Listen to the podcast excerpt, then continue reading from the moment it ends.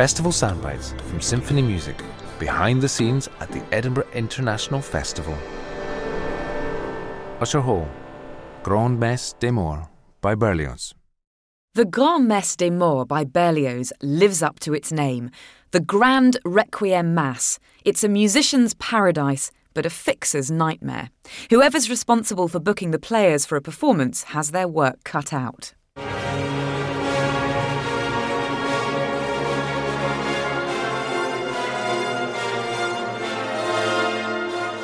First, they have to book an orchestra of 50 violins, 20 violas, 20 cellos, 18 double basses, 20 woodwind, and 20 brass.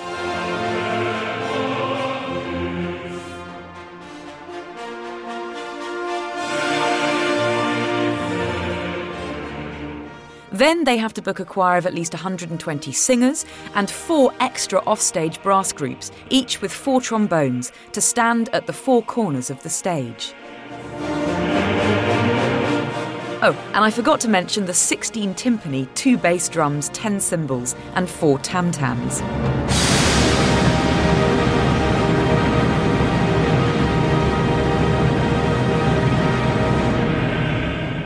You can hear in the music just how excited Berlioz was to write his Requiem. I fell upon it with a kind of fury, he wrote. My brain felt as though it would explode with the pressure of ideas. Hector Berlioz was a fanatic, a megalomaniac.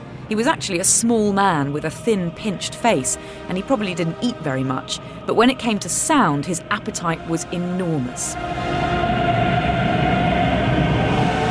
The great thing about Berlioz, though, is that this was never enormity for the sake of it. He was interested in giving buildings the sound they deserved.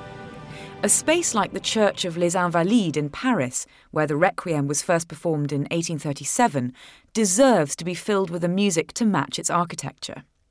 It's built almost entirely of white marble, flooded with light, hung with chandeliers and military flags, with two tiers of colonnades running right the way down each side of the long nave and reaching up to the domed ceiling above. But having assembled these enormous forces and sculpted a requiem mass that lasts for a monumental hour and a half, Berlioz doesn't spend the whole time bashing you over the head with the apocalyptic vision of the Last Judgment you've just heard. He's actually rather sparing with his hellfire and damnation.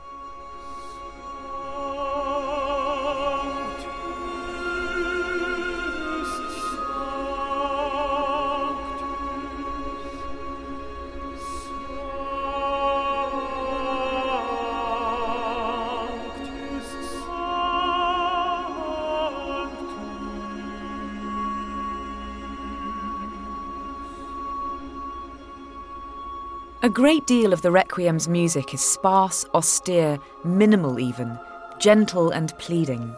It's a masterpiece of balance, both spatial and musical. And if, like Berlioz at times, your head threatens to explode, just spare a thought for the poor fixer. Hopefully, someone's buying them a drink. Esa-Pekka Salonen conducts the Philharmonia Orchestra and Edinburgh Festival Chorus with tenor Lawrence Brownlee at the Usher Hall on Saturday, the 22nd of August at 8 pm.